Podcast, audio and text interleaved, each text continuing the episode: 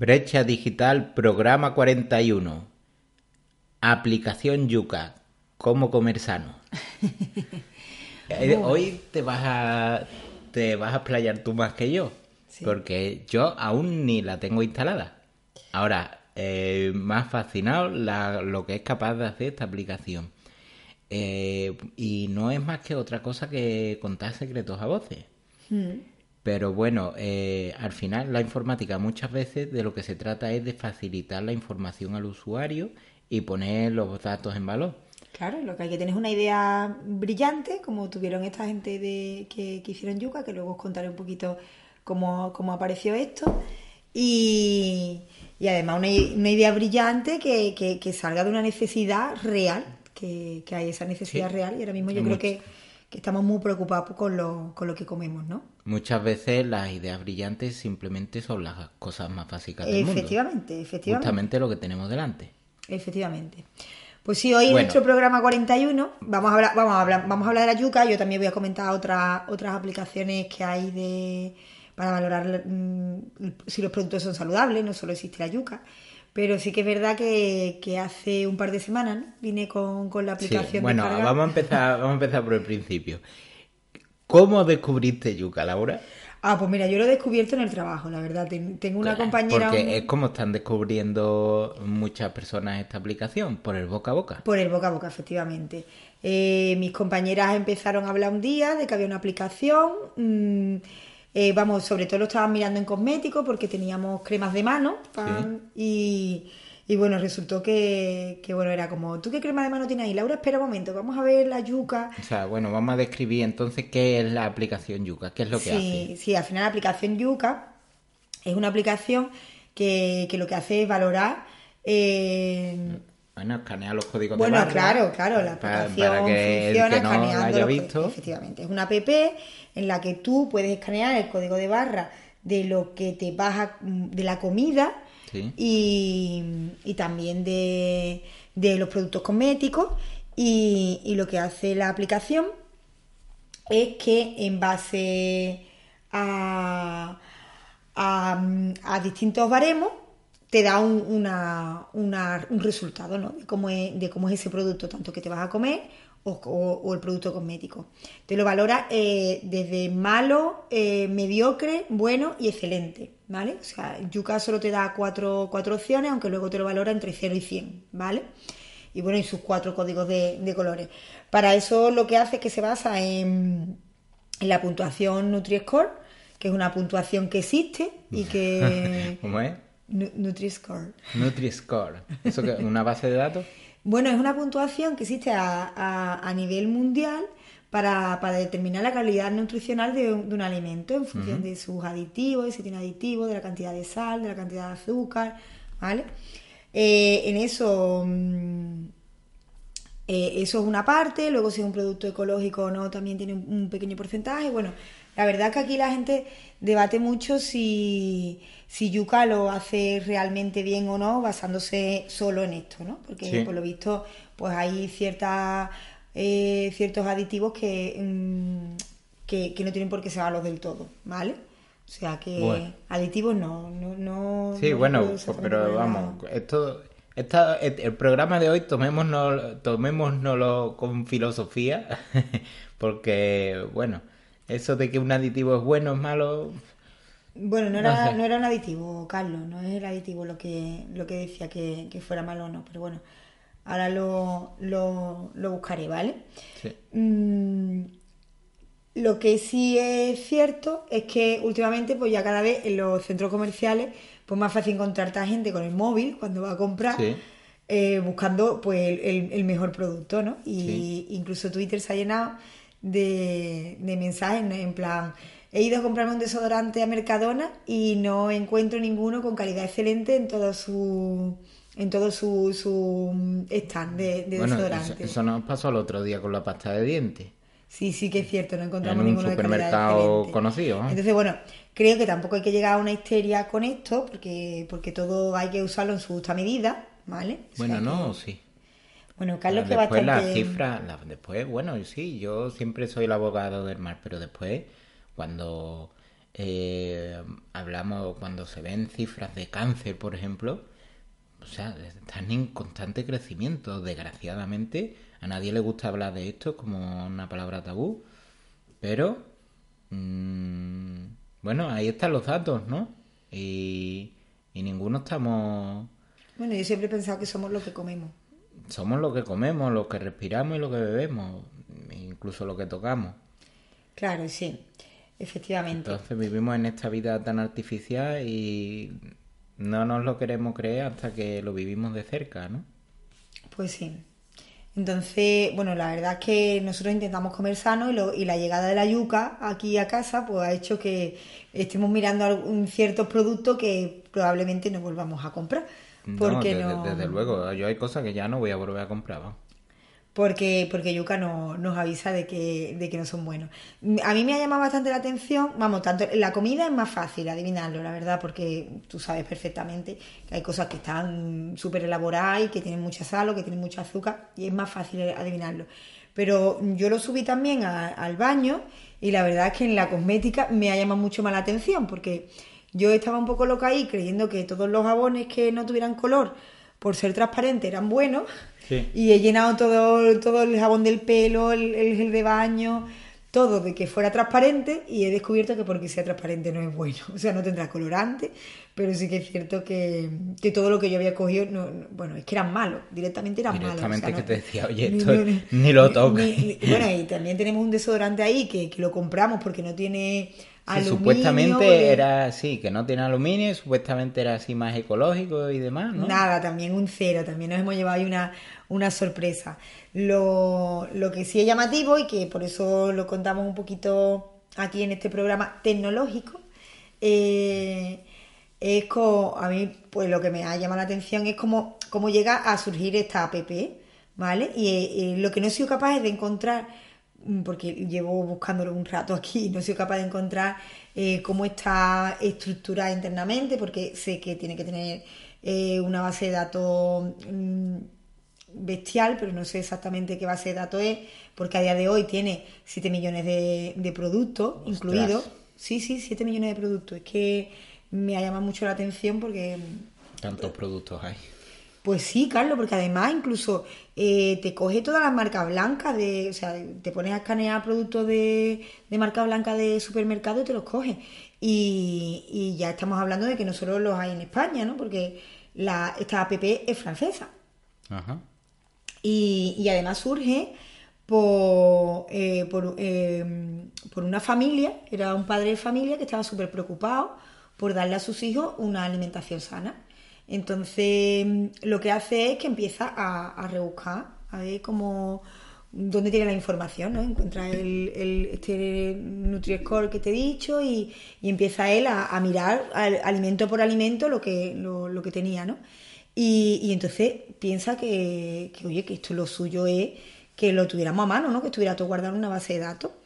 Y de esa manera, pues, se alía con su hermano, creo que es, con un hermano y con una amiga, y les propone pues intentar sacar eso para adelante y se presentan a un concurso de startup en Francia, además un concurso especializado en temas de comida sana, ¿vale? De nutrición. De nutrición, efectivamente, de nutrición. Comida biológica, ¿no? O sea, biológica, bueno, los alimentos bio y demás. Sí, pues por lo visto era un concurso así y lo que hace es que se presentan y ganan, pero bueno, se presentan con la idea nada más. Y encima, cuando ellos presentan su idea, pues su idea no era una app en el móvil, sino que su idea era como una especie de imán pegado en el frigorífico que escaneara, cuando tú llegabas, escaneaba el producto y te daba el resultado, ¿vale? Uh-huh. Lo que pasa, claro, que luego se dieron cuenta que en realidad... eso en el frigorífico, pues... Ya lo has comprado, además. Claro, ya lo tienes allí... Y que bueno, que lo suyo era en el móvil. Y te ahorras de comprar un tiesto. Claro, y además creo que llegas a muchísimo más usuarios que con un artilugio, ¿vale? Que eso ya era algo que había que comprar. Y además, bueno, pues el artilugio que habían diseñado era una zanahoria, por eso Yuka es una zanahoria, ajá, ¿vale?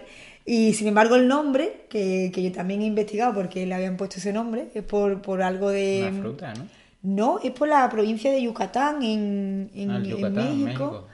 Por lo visto a una de... No sé si era la chica que lo estaba... Una de las que lo estaban gestionando, sí, o de las que lo llevaron a cabo, pues le gustaba mucho esa provincia de Yucatán, no sé. Creo que algo así, bueno, como sí, lo... suena así, como muy ecológico, ¿no? Sí, sí, y por eso le pusieron... Como le fruta pusieron exótica.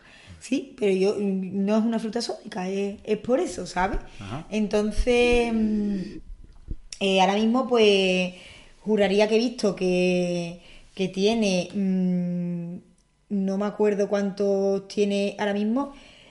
10 millones de usuarios tiene. Yuka. Nada más, ¿no? Yuka tiene 10 millones de usuarios, o sea que bueno, si tú me preguntas ahora cómo se financia, porque tú pensarás, bueno, mira, ¿y ahora Yuka de dónde saca el dinerito para llevar esto a cabo? Porque sí, ellos se declaran totalmente independientes.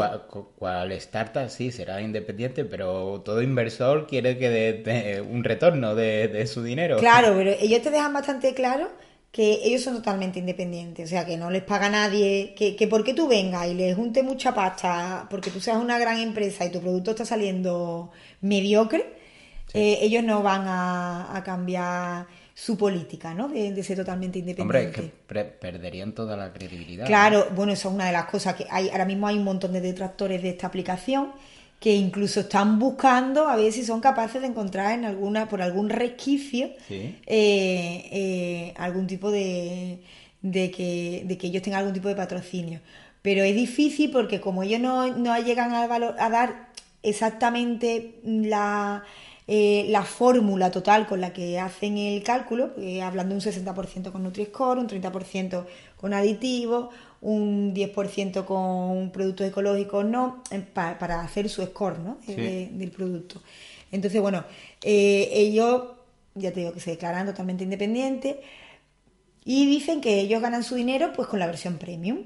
Existe una versión premium de la aplicación, porque sí, nosotros todavía la hemos utilizado muy poco, pero la versión premium pues tiene escaneo ilimitado de productos, te hace un estudio de lo que comes, te da ya ese sí que te hace, tenía información actualizada de como de un nutricionista, ¿no? Que lo que hace es que te da pautas, o sea que existe una versión premium. Si te digo la verdad, no. O sea que es su modelo se basa en un modelo freemium, te ofrece una parte gratis y otra parte que puedes optar a pagarla, ampliando las características. Sí, sí, por lo visto también tienen un poco de parte de financiación en Francia por algún tipo de campaña nutricionista o algo así que hay de nutrición o algo allí en el país, y tienen algo de promoción por eso, ¿sabes? Pero bueno, que... A mí en cualquier caso me ha parecido fascinante, me ha parecido necesaria, o sea, es algo que hacía falta. Y bueno, tú puedes decir, bueno, yo encomiendo... comiendo fruta, verdura fresca, cosas así, pues ya está. Pero al final, o sea, siempre vamos a estar teniendo que abrir algo de un bote, aunque sea un champú. Sí, y por muy sano, a la hora de comprar unos garbanzos, pues a lo mejor te dice, oye, pues estos garbanzos tal y estos cual. Nos llevamos una sorpresa el otro día por unas latas de aceituna, ¿te acuerdas? Sí. Y dices tú, bueno, son unas aceitunas y demás. Pues bueno, pues está mal, y además... te da una explicación de por qué. Sí, claro, te explica que si tiene mucha sal, los tipos de aditivos que tienen, todo. Y después también está muy chulo porque te ofrece alternativas a esos productos. Estás buscando un producto de una marca y bueno, te ofrece alternativas si el producto no tiene una puntuación muy buena. Y bueno, y además es que claro, que sepáis que estamos hablando de Yuka porque es la que nosotros conocemos, pero hay más. O sea, esto no es la única. Sí. Existe otra que ellos están muy de moda también y que la gente está usando mucho, que es MyRealFood, ¿vale? Sí. Esta está muy basada en productos de Mercadona. Sí. O sea, tiene muchos productos de Mercadona. Lo que pasa es que MyRealFood lo que hace es que en vez de dividírtelo en bueno, malo, regular, ¿vale? Lo que hace es que te lo evalúa como procesado, no procesado o poco procesado o algo así, ¿vale? O sea, se moja menos, me parece a mí. Bueno, no se moja menos, lo que hace es eso, lo pone como comida real, por eso se llama MyRealFood, ¿vale? Sí. Como comida real, como bien buen procesado o como ultra procesado, ¿vale? Eso es lo que hace, ¿vale? Y este, pues lo que se basa es en otro sistema que hay que se llama NOVA, que también hace los cálculos en función de los aditivos que lleva y todo. Por lo visto, esta aplicación gusta mucho porque tiene muchas funciones extras y entonces por lo visto ha creado mucha comunidad. Sí. Y tiene muchos foros, o sea, hay grupos en los que la gente comparte recetas con los productos estos de comida real, ¿vale? Sí. Y recetas con comidas reales y también hace recomendaciones, ¿vale? Ajá. Hay un foro también con recomendaciones. Al final, cada uno decide cuál quiere usar, porque depende de lo que... parece que MyRealFood tiene menos gente.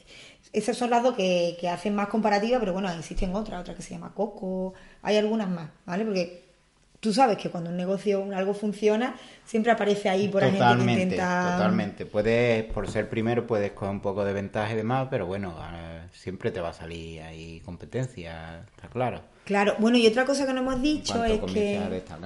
Claro, es que ahora mismo está... Por eso se trata muchas veces... de las aplicaciones, los proyectos, con lo que coge tracción y crear como una comunidad fuerte detrás y que le dé importancia a tu marca y que tú ofrezcas un valor que sea perceptible y reconocible por el usuario. Claro, para que cuando tú luego tengas tu producto dirá, no, ya... Oye, yo... a mí me va bien con esto, yo no quiero cambiar porque a mí me da lo que necesito y yo ya tenía esto, sé cómo va, no me voy a complicar la cabeza ahora... Claro. En fin, se trata de hacer un poco de marca. Sí. Bueno, después de lo que hemos explicado, está claro que este Yuka, pues claro, tiene su base de datos más grande, pero bueno, al final lo que hace es que busca el producto y tiene unas funciones definidas. Depende de esto, esto y esto, hago el cálculo y te doy esto, ¿no? O sea, ahí no hay mucha inteligencia artificial ni nada.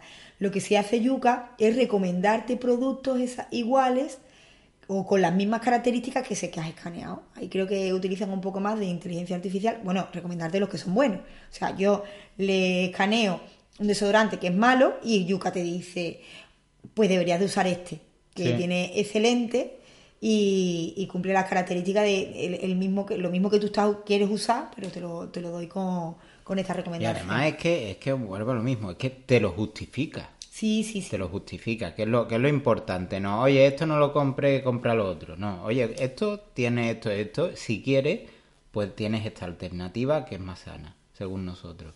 Sí. Yo lo veo muy bien. Sí, la verdad es que sí. La verdad es que cuando una ve aplicaciones así, te entra una gana de tener un día una idea genial, de verdad. Es que yo lo veo y digo, era tan simple encontrar algo así. Bueno, no quiero quitarle mérito, ¿no? Pero es verdad que era simple. Claro, a toro pasado. Nosotros que estamos, que nos gusta la tecnología y que andamos siempre queriendo encontrar algo súper guay, pues sí, lo ve y por eso lo analizamos tanto una aplicación de este tipo y vemos cómo se ha llegado a esto y, o sea, aparte de que nos guste comer sano. Mira, el otro día, viendo un vídeo de YouTube, un youtuber que hablaba sobre nichos, ¿no? Oye, quiero montar un canal de YouTube, ¿qué nicho puedo tomar, de qué puedo hablar? Porque si quieres triunfar hoy en día con un canal de YouTube, tiene que ser un canal muy vertical. O sea, si vas a hablar de hormigas, como hay canales, ¿vale? Que hay canales de insectos. Habla de hormigas. No hables de nada más, ¿vale? No me vengas un día contando tus vacaciones o no me felicites las navidades desde Estocolmo porque te has ido... No, o sea, habla solo de hormigas, ¿vale? Pues este chaval decía que se creía, la gente piensa que todo está cogido, ¿no? Todos los nichos están cogidos. Pues, oye, ¿cómo encuentro yo mi nicho? Y después te das cuenta... De que no es así. O sea, de que en realidad, si lo miras bien, es un océano vacío. O sea, hay al final siempre te vas a encontrar cosas muy parecidas en YouTube. Siempre te vas a encontrar la gente hablando de videojuegos o de móviles o de coches o de fútbol o vídeos de caídas o vídeos de gatos. Entiéndase lo que digo. Pero después es difícil encontrarte un canal de calidad que te hable, por ejemplo, de lámparas, ¿vale? Lámparas. El mundo de las lámparas, por ejemplo, no sé, que te hable de decoración, que te hable de, no sé, cosas muy específicas, cosas muy concretas, nichos, ¿vale? Y que hagan un canal de YouTube en el que cada semana subas tú un contenido sobre lámparas, la historia de las lámparas, las tendencias que hay de lámparas, entiéndase, o sea, es coger algo y hacerte un experto en ese algo, pero en ese algo muy concreto. Sí. Con las aplicaciones, muchas veces, aunque creamos que hay aplicaciones para todo, al final una aplicación lo que va a hacer es, va a haber detrás una base de datos y va a haber un tratamiento y la aplicación va a tener un feed. El usuario va a ver un intercambio de información con el usuario. La cuestión es saber aplicarla a un nicho. Aplicarla a un nicho y ver el modelo de negocio que va a haber detrás y cómo ese usuario va a tener un valor aportado. Pues sí. Yo lo que pasa es que creo que no cualquier nicho vale. Tiene que ser un nicho que conozca o que te prepares muy bien. Hombre, ¿vale? Claro, porque, bueno, esto es como todo. Cualquiera puede hablar de lámpara, empezar mal y dentro de un año o 2 años ser un experto en lámparas, ¿no? Pero tú no puedes hablar de medicina, por ejemplo. Claro, no, bueno, y tampoco puedes hablar de lámparas sin preparártelo. No puedes llegar el primer día a hacer un vídeo de lámparas y meter 2 cagadas porque el que esté viéndolo y está, digamos, lámpara como el que dice cualquier otra cosa, ¿vale? Sí. Y sepa que con eso te está dando cuenta que no tienes ni idea, ya no va a volver. Porque el que está buscando un vídeo de lámparas porque de algo ya conoce, ¿vale? No quiere empezar a aprender de lámparas. Claro. ¿Sabes? Entonces pero vamos a siempre también puedes utilizar tus conocimientos técnicos y aliarte con alguien. Claro, por supuesto. O sea, pero por eso que haya un conocimiento del negocio. Pero bueno, mira, hablando de conocimiento del negocio, ¿vale? ¿Os acordáis que teníamos una sección del Big Datilla? El Big Datilla. Sí, que yo dije la semana pasada que había muchos datos para comercios pequeños, para negocios pequeños. Para Small Data, ¿vale? Pues mira, pues la primera aplicación que me he encontrado es súper simple y además que creo que tú la usas mucho. Súper simple. Que es Google Analytics. Todo el que para eso, claro, bueno, para esto. Google Analytics era simple cuando salió. Ya no es tan simple. Bueno, si la usamos bien, te pones métricas y demás, lo que yo no hago. Pero al final, o sea, si vas a ver cuántas visitas ha tenido mi web, ¿vale? Pero Google Analytics ya es un pequeño... Sí, y además que cuando entras, Google te da un montón de opciones y te da... Y cada vez más, y cada vez todo más complejo. Claro, y lo que hace... Bueno, al final Google Analytics es una herramienta de analítica web de Google, ¿vale? Y evidentemente, si quieres analizar, tienes que tener una web, está claro, ¿vale? Entonces ya estamos aquí hablando un poquito más de negocio digital.